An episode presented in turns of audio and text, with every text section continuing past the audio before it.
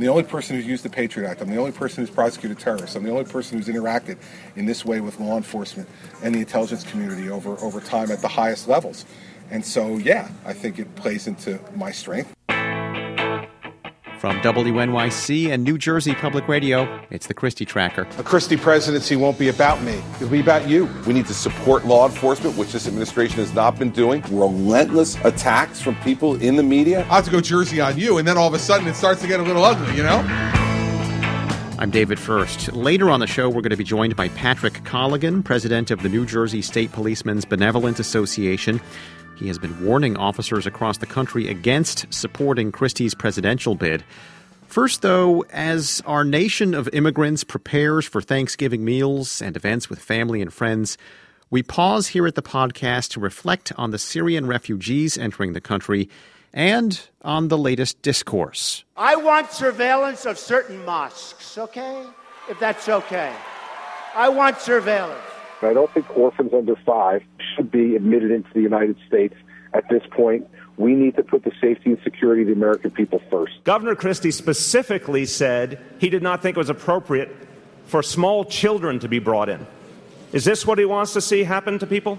Is this what he wants to see happen to children? We don't accept that here in New York City. Mayor de Blasio should worry more about trying to get something done in the city of New York to make it safer than he should worry about criticizing anybody else. Given the way he's talking, maybe he should be mayor at Damascus. If I win, they're going back. We can't have them. What about the people currently living in New Jersey? Well, we're, we're looking at trying to figure out who they are and where they are because the federal government does not inform us of that. Ali Ahmed is a Palestinian immigrant who came to this country 32 years ago. The 46 year old pauses from his game of rummy to deliver a blunt assessment of Christie's comments this week. I feel that he's a racist bastard. That's what I feel. I feel that he should have some mercy on people. I watched when the World Trade Center came tumbling down.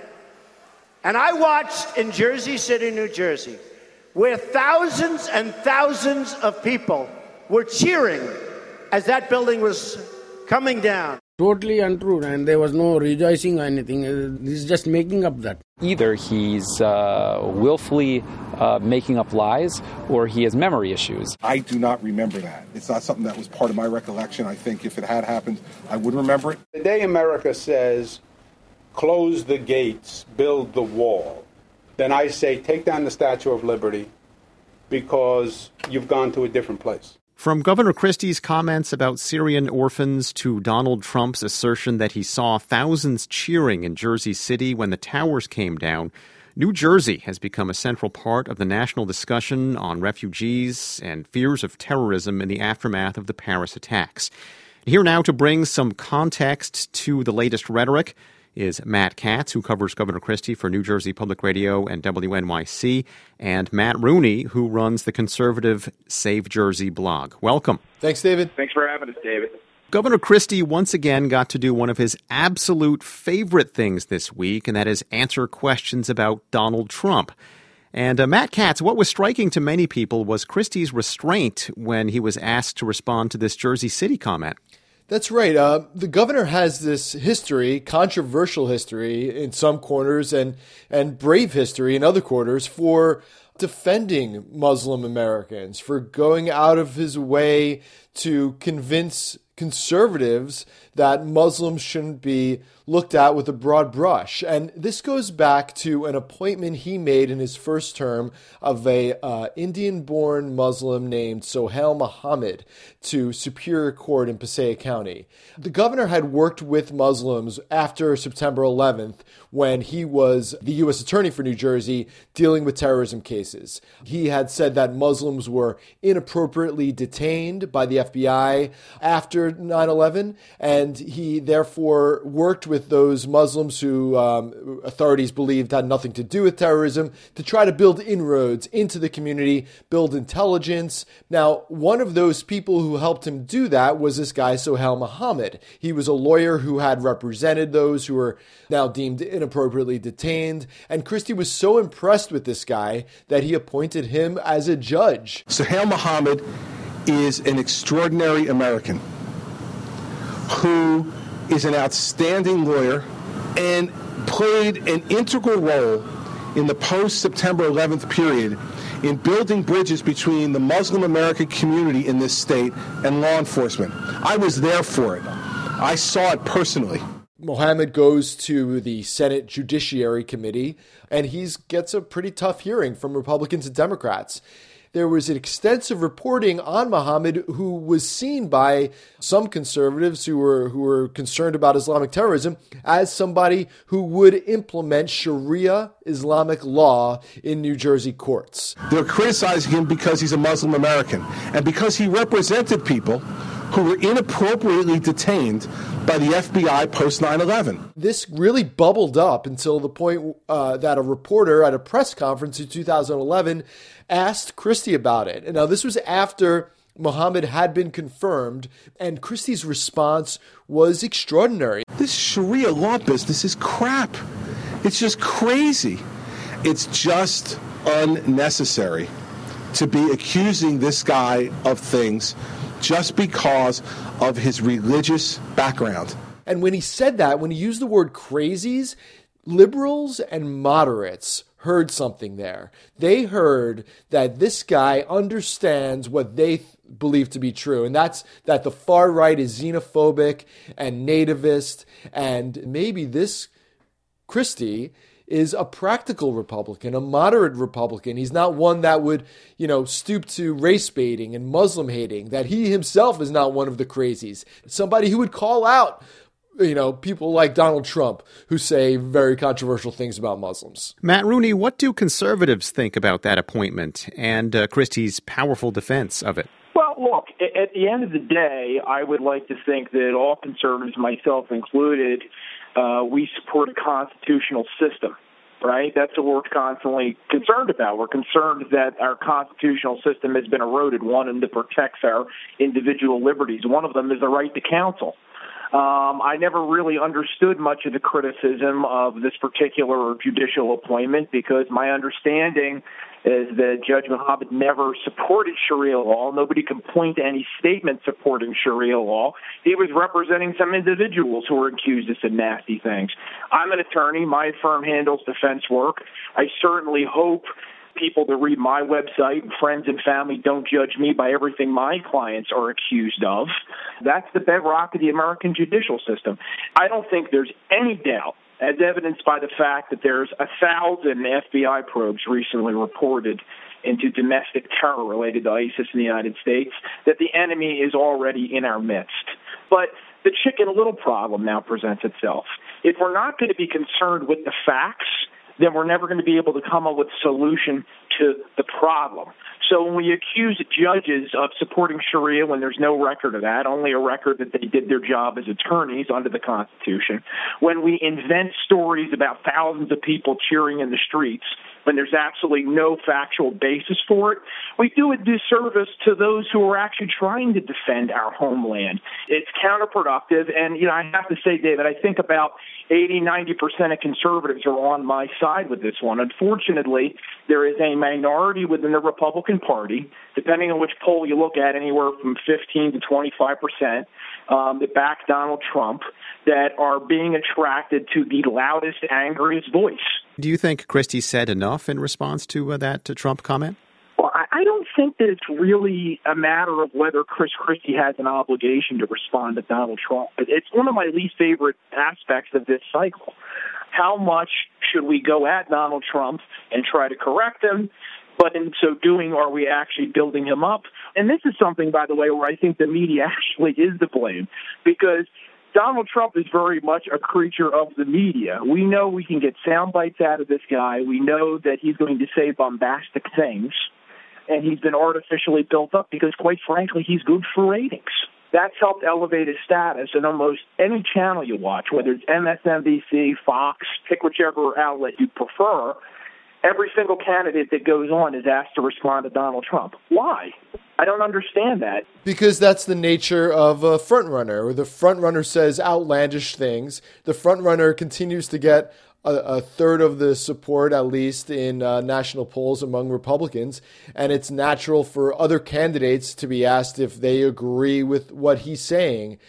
I, but I mean, what you're saying is, is similar to, the, to, to pushback I got this week for, for tweeting some of this stuff from Christie's camp. They were like, why do we have to respond to every utterance that Trump says? In this particular case, Trump was slandering residents of Christie's home state. And the governor's response was he, he basically punted. I do not remember that.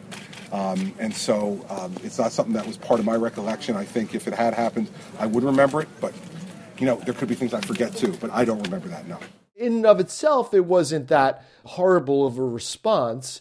However, it was in marked contrast to the way he had handled such issues in the past. There was a second time where the Sharia law issue bubbled up. It was uh, about a year and a half ago at a Republican Jewish coalition meeting. It is ridiculous and insulting that because I nominated Sohail Mohammed, that people somehow think that that means that I'm for Sharia law.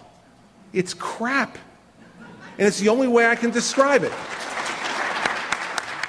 And then he called it internet blog BS. And that's what I thought of when Christie was then asked to respond to Trump's own internet blog BS this week. And instead of calling it internet blog BS, the governor, uh, you know, kind of hemmed and hawed a little bit. And that's what I thought marked a contrast for me in his rhetoric, a sense that I got that Christie believes that those conspiracy theorists online and, and, and some of the, the people who are very uh, concerned about um, Islamic terrorism infiltrating the country, that he believes that they are too much of a significant factor in the Republican primaries for him to rile them up with anything, you know, any sort of comment that would really like pour cold water on Donald Trump. We did actually get to see a more nuanced Chris Christie during his speech at the Council on Foreign Relations in D.C. this week. I've appointed Muslim Americans to high ranking positions in my administration, to the judiciary. Um, these are good, faithful Americans. He went on to bring a little more nuance to his orphans comments. I don't care any less about the widows and orphans of the Syrian war than the president does. Not one bit less. But my focus is different than his is. My focus is on the widows and orphans in the United States. My focus is on the widows and orphans of September 11th. Part of the challenge here is this Islamic um, fundamentalism that we're facing. The other challenge is a domestic problem, and that's how do we create a political conversation in this country where we don't focus solely on the individuals who are at the best at crafting hashtags? I think, frankly, there's a lot of guys out there like Chris Christie and his advisors who just they don't know how to run this kind of campaign. They don't know how to deal with it. And like I think you said, Matt, we've never seen anything quite like this cycle. They haven't quite found their voice. And I think we'd be better off if we had the Chris Christie from 2009, 2010 that spoke clearly. He spoke articulately. Um, he was an unabashed conservative, but he had a way of communicating his views, views to non-traditional conservative groups like minority groups, like teachers' unions, that brought people into the coalition. And I think at the end of the day, regardless of whether you're a Republican or a Democrat, helped advance that dialogue. We could sure use that today at a time when Turkey's shooting down Russian planes and hundreds are being slaughtered in Paris. Of course, if I was advising Governor Christie, I'd be telling him to say different things. But I think the problem goes a lot deeper than Chris Christie's, uh, you know, inability to recall what he was saying a few months ago. I think that this is a, a bigger crisis for American politics, and everybody whose livelihood and everybody's prosperity and everybody's security depends on having a more intelligent conversation.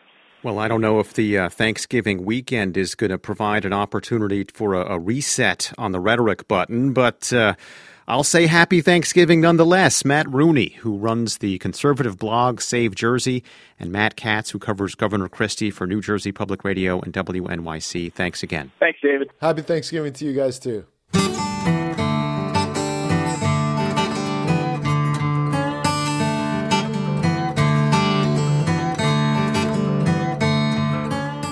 At town hall meetings, in speeches, and on TV shows, Governor Christie routinely describes President Obama as someone who does not support law enforcement. Lawlessness in America and around the world under Barack Obama. He hasn't backed up police officers from the minute he's gotten into office. I'll tell you the thing that disturbs me the most about what's going on with the Democratic Party in Washington that they're not standing behind our police officers across this country, that they're allowing lawlessness. On the flip side, Christie says if he were president, there would be no doubt about where he stood. I spent seven years of my life in law enforcement, and here's what every law enforcement, all 700,000 of them, should know tonight. When President Christie's in the Oval Office, I'll have your back. One of the main themes of his campaign is that he is the law and order guy and he backs up law enforcement. But his relationship with police in New Jersey is complicated, a fact made obvious by the sharp criticism of Pat Colligan, president of the New Jersey State Policemen's Benevolent Association, who has been warning officers across the country not to support Governor Christie in his presidential bid. We're joined now by Pat Colligan. Welcome. Thanks for having me. You sent a letter this month to the National Association of Police Organizations, essentially asking officers not to support his candidacy. What are your issues with the governor? We travel the country as part of NAPO, which is the National Association of Police Organizations. We hear great things about our governor uh, from other law enforcement officers and, and people from California and the Midwest. They say, "Oh, what a you know, wow, what do you think of Christie? He's a good guy." And Christie may be a good guy, but he certainly doesn't have our backs. He certainly hasn't been uh, friendly to our position. Our organization, the New Jersey State PBA, has been around since 1896. We've had a relationship with every governor since 1896. We have had no relationship with this governor. Besides the fact that he's never met with us, besides the fact that we represent 9 out of 10 police officers in this state, or law enforcement officers in this state, when he got into office, he, he systematically started degrading the law enforcement profession in New Jersey. We now have officers that are required to work an additional five years to collect their pension. It's at a reduced benefit. We had almost 4,000 layoffs in that first few years uh, when he was cutting budgets across the state, and these were layoffs in the in the big cities, not in the small towns that could absorb, uh, you know, didn't have a crime problem. This was in Newark. This was in Paterson. So we, we have four or 5,000 officers laid off throughout this state. But then he came into the city of Camden, and this is something that he's trying to push throughout this state. He's trying to push in Atlantic City and Newark. He systematically laid off the entire police department, uh, dissolved the police department, made this a county metro unit. He started a new contract with the FOP. They're being paid a third less. Their authorized strength is over 400. They haven't made it yet. They will never make it with this contract. And I will almost guarantee that the attrition rate in that county agency is the highest in the country.